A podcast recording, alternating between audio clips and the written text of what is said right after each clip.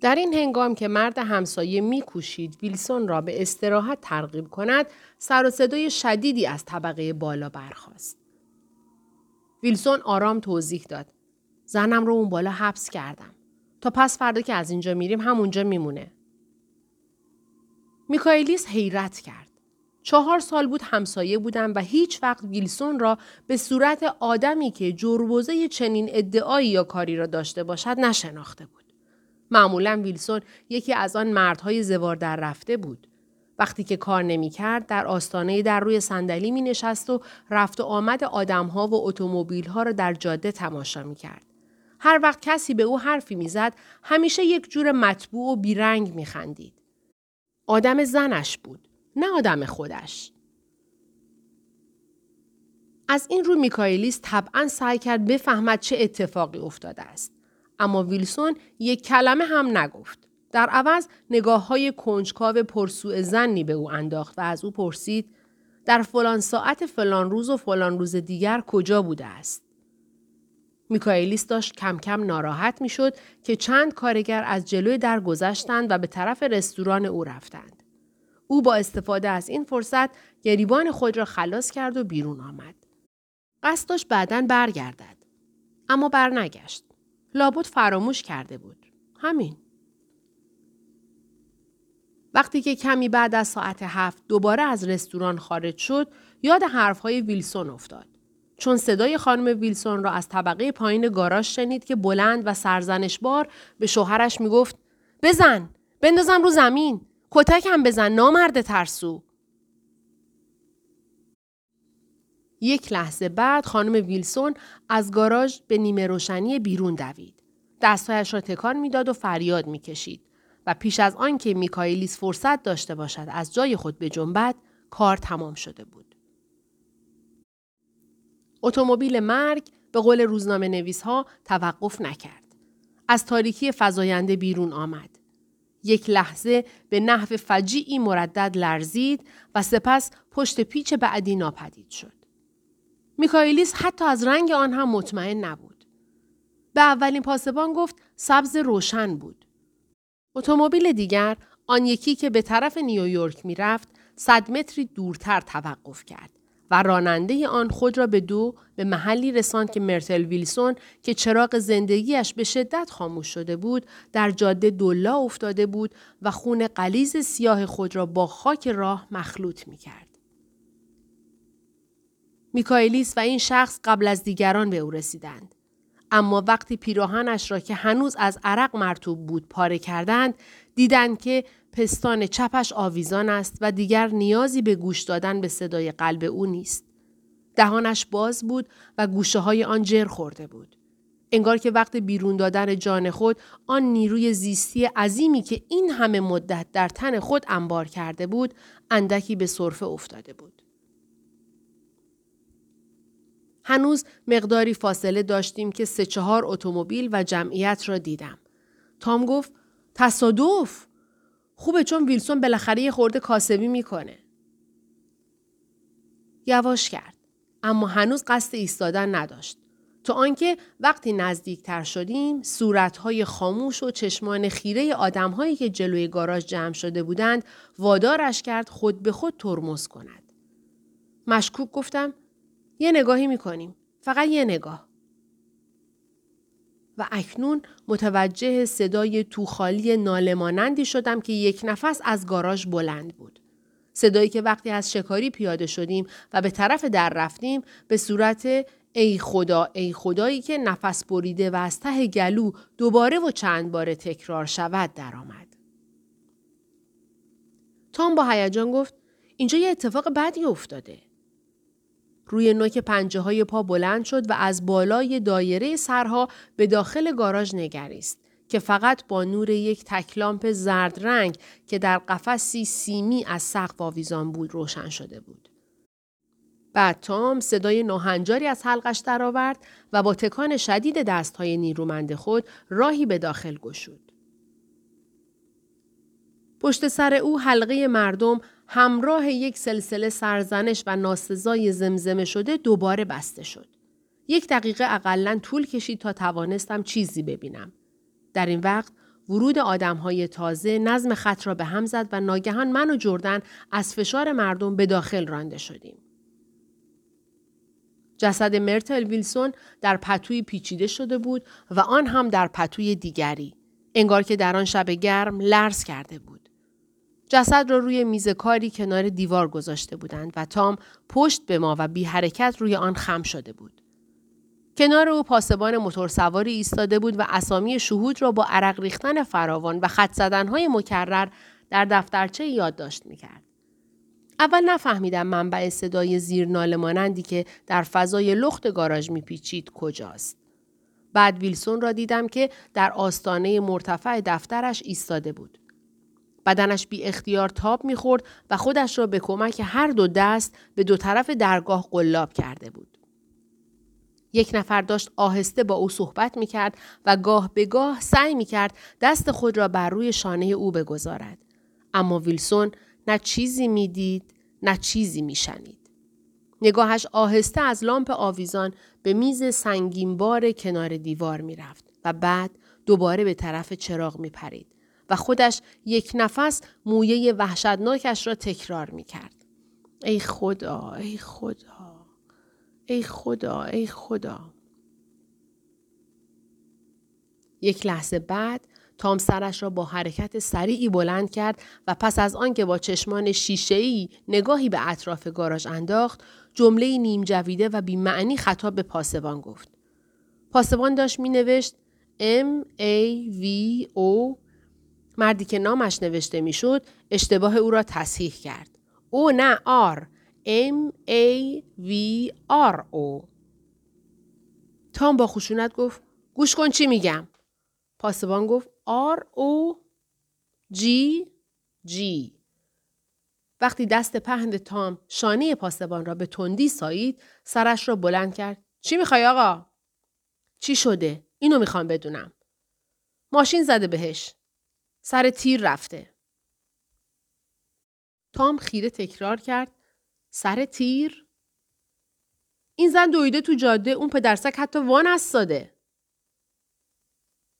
میکایلیس گفت دو تا ماشین بود می‌فهمین؟ یکیش میومد یکیش می‌رفت. پاسبان هوشیار پرسید کجا می‌رفت؟ هر کدام از یک طرف می‌رفتن. این زن دستش به طرف پتو بلند شد.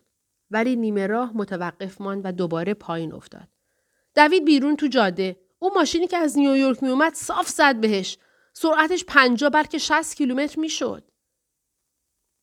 پاسبان پرسید اسم اینجا چیه؟ اسم نداره. سیاه پوست خوشبوشی که رنگ صورتش پریده بود نزدیک آمد. گفت یه ماشین زرد بود. یه ماشین زرد بزرگ. پاسبان پرسید تو تصادف رو دیدی؟ نه اما این ماشین پایین جاده از جلوی من رد شد. از شست تندتر می‌رفت. هشتاد نود می‌رفت. بیا اینجا تا اسمت رو بنویسم. بی صدا دیگه. می‌خوام اسمش رو بنویسم. ظاهرا چند کلمه ای از این گفتگو به گوش ویلسون رسیده بود. چون در همان حال که در درگاه اتاق دفتر تاب می‌خورد ناگهان فکر تازه ای لابلای فریادهای نفس بریدهاش ظاهر شد. لازم نیست به من بگید چه جور ماشینی بود. خودم می‌دونم چه ماشینی بود. دیدم توده ماهیچه های پشت شانه تام زیر کتش منقبض شد. به سرعت پهلوی ویلسون رفت. جلوی او ایستاد و بازوهایش را محکم در دست گرفت. با خشونت تسکین دهنده گفت مرد باید به خودت مسلط بشی. نگاه ویلسون به تام افتاد. از جا پرید. روی پنجه های پا بلند شد و اگر تام او را نگه نداشته بود از زانو چین شده بود. تام که خودش اندکی میلرزید گفت گوش کن من همین یه دقیقه بیش از نیویورک رسیدم. داشتم همون شکاری رو که صحبتش رو کرده بودیم برات می آوردم اون ماشین زردی هم که من امروز بعد از ظهر میروندم مال من نیست میشنوی؟ از بعد از ظهر دیگه ندیدمش. فقط من و مرد سیاه پوست آنقدر نزدیک بودیم که حرف تام را درست بشنویم اما از لحن او پاسبان مشکوک شد و با چشمان پرهیبت به این طرف نگریست پرسید اونجا چه خبره؟ تام در حالی که سرش را به طرف پاسبان گردانده و دستهایش را همچنان محکم به بدن ویلسون چسبانیده بود گفت من از دوستاش هستم. میگه ماشینی که این کارو کرده می‌شناسه. میگه ماشین زرد بوده. غریزه مبهمی پاسبان را وادار کرد تام را با سوء زن برانداز کند. ماشین شما چه رنگیه؟ مال من آبیه. یه شکاری آبی. گفتم ما یه سره از نیویورک اومدیم. شخصی که به فاصله کمی پشت سر ما ایستاده بود این نکته را تایید کرد و پاسبان رویش را برگرداند. حالا اون اسم یه دفعه دیگه درست هجی کن. تام ویلسون را مثل عروسکی بلند کرد. به اتاق دفتر برد. روی صندلی نشاند و خودش برگشت.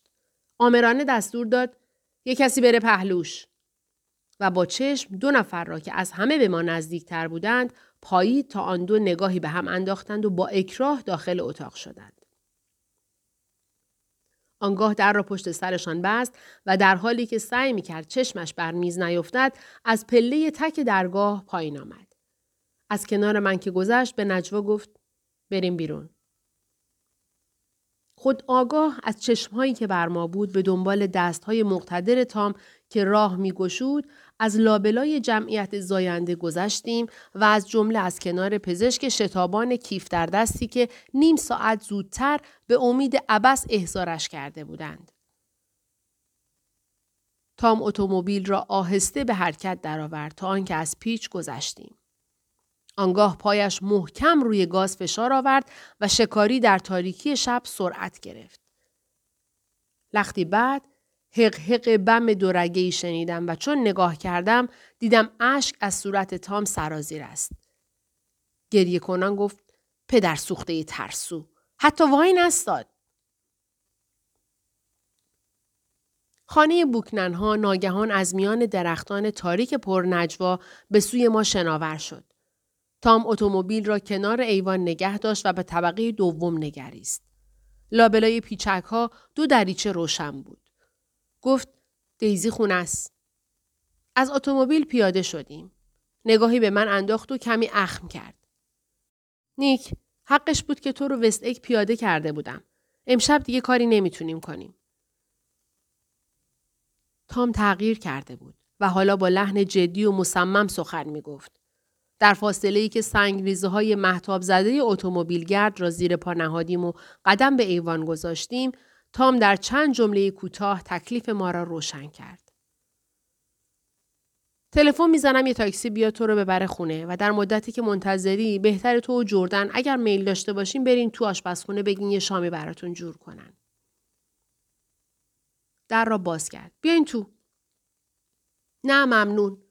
اما اگه تلفن بزنی تاکسی برام بیاد خوشحال میشم. من بیرون میمونم.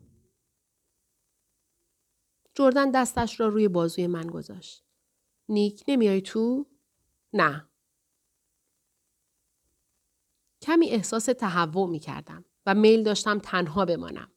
اما جردن یک لحظه دیگر هم درنگ کرد. گفت تازه نه و نیمه. غلط می کردم تو می رفتم.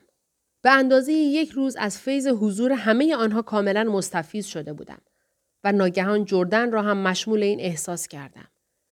تصور می کنم چیزی از این انزجار را در چهره من دید چون بی مقدمه برگشت و از پله های ورودی بالا رفت و داخل ساختمان شد. چند دقیقه نشستم و سرم را بین دو دست فشردم. تا آنکه شنیدم پیشخدمت گوشی تلفن را برداشت و یک تاکسی خواست. آهسته در اتومبیل گرد راه افتادم. از خانه دور می شدم و به طرف در بزرگ باغ می رفتم که همانجا در انتظار تاکسی بیستم. هنوز 20 متری دور نشده بودم که اسم خود را شنیدم و گسبی از بین دو بوته بیرون آمد. ظاهرا افکارم دیگه به کلی مقشوش بود. چون تنها فکری که از دیدن او به من دست داد درخشش کت و شلوار صورتی او در نور ماه بود. پرسیدم اینجا چی کار می‌کنین؟ همینجوری ایستادم جوان مرد. نمی‌دانم چرا ولی آن موقع همینجور ایستادن او کار حقیری به نظرم رسید. از کجا که نمی‌خواست یک لحظه دیگر به خانه دستبرد بزند. اگر چهره های شیطانی، چهره آدم های ولفشیم را پشت سرش در باغچه می دیدم تعجب نمی کردم. پس از چند لحظه پرسید تو جاده چیزی ندیدید؟ چرا؟ مردد ماند. اون زن کشته شده بود؟ آره. فکر کردم باید کشته شده باشه. به دیزی هم گفتم. بهتره که همه شوک یک دفعه وارد بشه. دیزی هم نسبتا خوب تحملش کرد. چنان سخن می گفت که انگار مهمترین قسمت قضیه چگونگی واکنش دیزی بود. ادامه داد. من از بیراه خودم رو به وستگ رسوندم. ماشین را زدم تو گاراژ. فکر نمی کنم کسی ما رو دید. البته نمیشه مطمئن شد. در آن وقت دیگر انزجارم از او به حدی رسیده بود که هیچ لزومی در این ندیدم به او بگویم اشتباه می کند. پرسید این زن کی بود؟ اسمش ویلسونه. شوهرش صاحب گاراژه. اصلا چطور شد اینطور شد؟ من سعی کردم فرمون رو بپیچونم ولی صدایش برید و من ناگهان حقیقت واقع را حد زدم. دیزی پشت فرمون بود؟ پس از لحظه جواب مثبت داد. ولی البته میگم که من بودم. آخه وقتی از نیویورک حرکت کردیم اعصابش خیلی ناراحت بود. فکر کرد ماشین روندن ممکنه باعث تسکینش بشه. همون لحظه که یه ماشین از روبرو اومد این زن دوید به طرف ما. همه اینها در یه چشم به هم زدن اتفاق افتاد. ولی مثل اینکه زن می‌خواست با ما صحبت کنه. مثل اینکه فکر می‌کرد ما کسی هستیم که می‌شناسه. اول دیزی فرمون رو داد اون دست. به طرف اتومبیل دیگه و بعد طاقت نیاورد. دوباره داد این دست. لحظه ای که دست من به فرمون رسید ضربه رو حس کردم. حتما اونو جابجا کشته بود. تیکه پارش کرده بود. وای برام تعریف نکن جوان مرد. چشمهایش را با ناراحتی بست. در هر حال دیزی پاش رو گذاشت رو گاز. من سعی کردم وادارش کنم ترمز کنه اما نمی‌تونست. به ناچار ترمز خطر رو کشیدم. اونم افتاد روی زانوهای من. بعد بقیه راه رو من روندم. پس از یک لحظه مکس گسپی گفت فردا حالش خوب میشه. من فقط اینجا منتظرم که مبادا اون یارو بخواد برای جریان نامطبوع بعد از ظهر اذیتش بکنه. تو اتاق خوابش در رو از تو بسته و اگر فلانی بخواد وحشیگری در بیاره دیزی چراغ رو خاموش و روشن می‌کنه. گفتم دست بهش نمی‌زنه. به اون فکر نمی‌کنه. جوان مرد من بهش اطمینان ندارم. تا کی می‌خوای اینجا صبر کنین؟ اگه لازم باشه تمام شب. اقلا تا وقتی که بخوابن. نظر تازه‌ای برای بررسی قضیه به فکر رسید. فرض کنیم تام می‌فهمید دیزی پشت فرمان بود. در این صورت ممکن بود ارتباطی در آن ببیند. ممکن بود هر فکری بکند. نگاهی به ساختمان انداختم. در طبقه پایین دو یا سه دریچه روشن بود و در طبقه بالا فقط نور ملایم صورتی رنگ اتاق دیزی بود. گفتم شما همینجا صبر کنین. من میرم ببینم خبری هست. از کناره چمن برگشتم. آهسته از روی سنگریزه های اتومبیلگرد گذشتم و پاورچین از پله های ایوان جلوی امارت بالا رفتم. پرده های اتاق پذیرایی عقب بود و دیدم اتاق خالی است. از ایوانی که سه ماه پیش یک شب در آن شام خورده بودیم گذشتم و به چهار گوشی از روشنی رسیدم که حد زدم باید دریچه آبدارخانه باشد. پرده مشمع پایین بود اما شکافی در قاب پنجره پیدا کردم.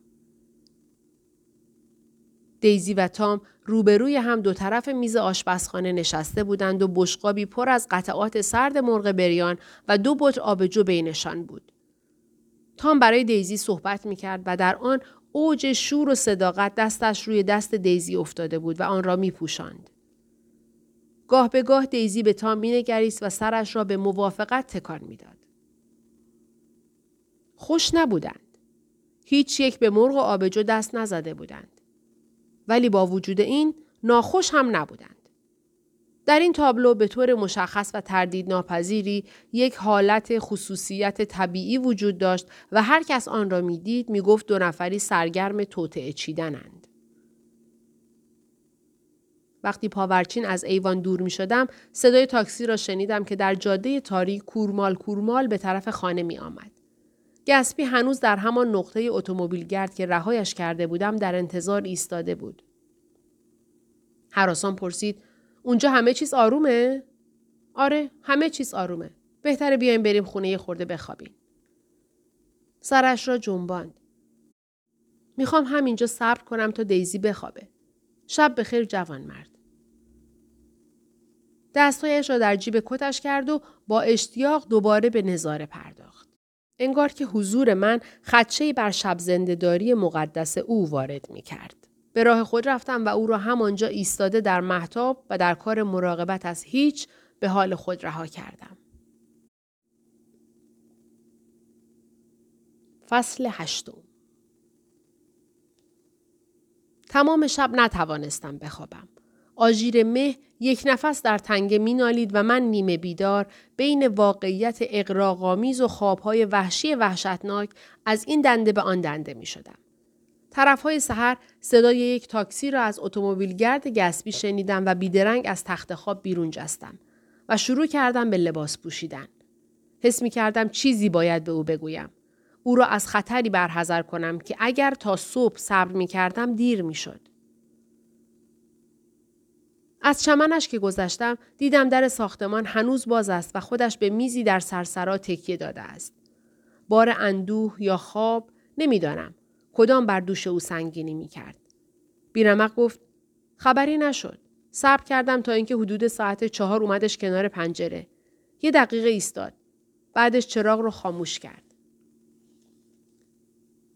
هیچ وقت خانهاش را به اندازه آن شب در آن حال که در اتاقهای درندشت او دنبال سیگار میگشتیم غول پیکر نیافته بودم. پرده هایی را که هر یک به اندازه خرگاهی بود کنار می‌زدیم و بر صدها متر دیوار تاریک در جستجوی کلید چراغ دست میکشیدیم. یک بار من روی شاسی های پیانوی شبه مانندی افتادم و صدای شبیه به افتادن جسم سنگینی در آب از آن دستگاه لعنتی برخاست. همه جا مقداری توجیه ناشدنی گرد و خاک نشسته بود و اتاقها بوی نم می‌داد. انگار که روزها هوای تازه به آنها نرسیده بود. جعبه سیگار را روی میز نامعنوسی پیدا کردم. دو سیگار خشک کهنه توی آن بود. دریچه های بزرگ اتاق پذیرایی را گشودیم. نشستیم و رو به تاریکی دود سر دادیم. گفتم باید از اینجا برین. مسلما رد اتومبیلتون رو می‌گیرن میان اینجا. حالا برم جوان مرد؟ یه هفته بریم به آتلانتیک سیتی یا از این طرف بریم به مونترال. حاضر نبود حتی فکرش را بکند. مادامی که نمی‌دانست دیزی چه می‌خواهد بکند چطور می‌توانست او را تنها بگذارد. خود را به واپسین امیدی آویخته بود و دلم نیامد دستاویزش را بگیرم. همین شب بود که داستان عجیب جوانیش را در خدمت دانکودی برایم تعریف کرد. تعریف کرد چون جی گسبی در مقابل سنگ سخت خصومت تام چون شیشه خورد شده بود و ماجرای پنهان سراسر مبالغه و اصرافش سرانجام به انتها رسیده بود. فکر می کنم در آن حال حاضر بود همه چیز را بدون پرده پوشی از آن کند. جز آنکه میل داشت از دیزی سخن بگوید. دیزی اولین دختر خوبی بود که به عمرش شناخته بود. قبلا در مشاغل گوناگون فاش نشده ای نیز با چنین موجوداتی تماس یافته بود. اما همیشه حساری از سیم خاردار نامرئی ایشان را از او جدا می کرد. گسبی دیزی را به نحو هیجان انگیزی خواستنی یافت. به خانه او رفت. اول همراه افسرهای دیگر کمپ تیلور و بعد تنها. مبهوت شد. خانه ای به آن زیبایی قبلا ندیده بود. و آنچه این واقعیت شدید نفس بند را به آن می‌داد حضور دیزی در آن خانه بود که برای خود دیزی همانقدر معمولی و پیش پا افتاده بود که چادر خودش در اردوگاه برای او. خانه دیزی حالت پر اسرار رسیده ای داشت که خبر از اتاق خوابهایی در طبقه بالا می‌داد که زیباتر و خنکتر از اتاق خوابهای دیگر بودند. و اشاره به کارهای شادمان تابناکی می کرد که در سرسراها صورت می گرفتند و به ماجراهای عاشقانه که نمور نشده بودند و آنها را لای پارچه و دانه های معطر استخدوس نپیچیده بودند بلکه تازه بودند و نفس میکشیدند و بوی اتومبیل های براق همین امسال را می‌دادند و بوی مجلس های رقص که گلهای آن هنوز کاملا پلاسیده نشده بود. اینکه مردانی بودند که قبلا به عشق دیزی گرفتار شده بودند خود نکته ای بود که به هیجان گسبی افسود. در چشم او ارزش دیزی را بالا برد. حضور این اشاق را در خانه حس می کرد و هوای اتاقها را از سایه روشن و تنین عواطف آنها هنوز مرتعش می یافت. اما گسبی خوب می‌دانست که تنها به یاری یک تصادف غولاسا پایش به خانه دیزی رسیده است. آیندهش به صورت جی گسبی هر قد درخشان می بود باشد. اما در حال حاضر جوان مفلس بدون گذشته ای بود که شنل نامرئی یونیفرم افسری ممکن بود هر آن از روی دوشش بیفتد. پس موقع را مقتنم شمرد. هرچه می توانست با نهایت ولع و بی هیچ وسواس برگرفت و سرانجام یک شب آرام ماه اکتبر خود دیزی را. او را برگرفت چون حق نداشت حتی دستش را در دست بگیرد. ممکن بود گسبی بعدا پشیمان شود و خود را ملامت کند چون دیزی را مسلما به کمک نادرست جلوه دادن واقعیت برگرفته بود. مقصود این نیست که میلیون های خیالی خود را وارد معامله کرده بود. نه. اما تعمدن به دیزی آنقدر اطمینان داده بود که احساس تأمین می کرد. که گسبی را آدمی تقریبا هم طبقه خودش می دانست. که اعتقاد داشت گسبی می تواند وسایل زندگیش را فراهم کند. ولی در حقیقت گسبی چنین قدرتی نداشت. مقام و رتبه خانوادگی راحتی پشت سرش نبود و بازیچه هوس دولتی غیر شخصی بود که هر آن ممکن بود او را به هر گوشه از دنیا براند. اما گسبی خودش را ملامت نکرد و دنباله کار برخلاف تصور او از آب درآمد. احتمالا روز اول قصد گسبی این بود که هرچه بیشتر بردارد و به چاک بزند ولی حالا دید خودش را متعهد کرده است تا جان در بدن دارد دنبال جام مفقود بگردد. گسبی می‌دانست که دیزی فوقالعاده است اما قبلا هیچ وقت در نیافته بود که یک دختر خوب تا چه اندازه می‌تواند فوقالعاده باشد. دیزی توی خانه گرانسنگش رفت. به زندگی پرتنعمش برگشت. ناپدید شد و برای گسبی هیچ چیز باقی نگذاشت. گسبی حس می کرد بین او و دیزی عقد ازدواج بسته شده است. فقط همین. هنگامی که دو روز بعد دوباره روبرو شدند این گسبی بود که نفسش بند آمده بود و به یک تعبیر مغبون شده بود. ایوان جلوی خانه دیزی به تجمل خریداری شده نور ستارگان منور بود و زمانی که دیزی به سوی او برگشت و او دهان کنجکاو نازنینش را بوسید نیمکت خیزرانی یک جور شیک و آلامود زیر پایشان جیرجیر جیر کرد. دیزی سرما خورده بود و صدایش دورگه تر و جذابتر از همیشه بود و گسبی به نحو مقهور شده ای متوجه معجزه های ثروت بود. جوانی و حالت پراسرارش را که در خود زندانی می کند و نگاه می دارد، تازگی و تراوت لباس های متعدد و خود دیزی که مثل نقره برق می‌زد و امن و امان و سربلند در اوج رفیع خود دور از دست و بالاتر از تقلاهای پرحرارت توهیدستان قرار داشت. جوان مرد نمی‌تونم برات بگم وقتی فهمیدم دوستش دارم چقدر تعجب کردم. حتی مدتی امیدوار بودم ولم کنه. ولی این کار رو نکرد. چون اونم منو دوست داشت. فکر می‌کرد من خیلی چیز سرم میشه. برای اینکه چیزایی که من می‌دونستم با چیزایی که اون می‌دونست تفاوت داشت. بله. این وضع من بود. از نقشه هم دور افتاده بودم و هر دقیقه در این عشق فروتر و فروتر می‌رفتم. و یک دفعه متوجه شدم که هیچ چیز دیگه ای برام اهمیت نداره. وقتی صحبت کردن درباره کارهایی که آدم می‌خواد بکنه لذت بیشتری داره پس فایده خود اون کارهای بزرگ چیه؟ بعد از ظهر روز آخر پیش از آن که گسبی ره سپار خارج شود دیزی مدتی دراز خاموش در آغوش او نشست. روز پاییزی سردی بود. توی بخاری اتاق آتش روشن کرده بودند و گونه های دیزی گل انداخته بود. گاه به گاه دیزی تکان می‌خورد و گسبی جای بازوانش را اندکی تغییر می‌داد. یک بار هم گیسوان سیاه براق دیزی را بوسید. گذشت بعد از ظهر آنها را برای مدت کوتاهی آرام کرده بود. انگار که می‌خواست خاطره عمیقی برای جلسه وداع روز بعد در آنها باقی بگذارد. در یک ماه عشقشان هرگز نزدیکتر از آن بعد از ظهر به هم نبودند و نه عمیقتر از وقتی که دیزی با لبان ساکتش شانه کت گسبی را میسایید یا وقتی که گسبی آرام نوک انگشتان دیزی را لمس می کرد.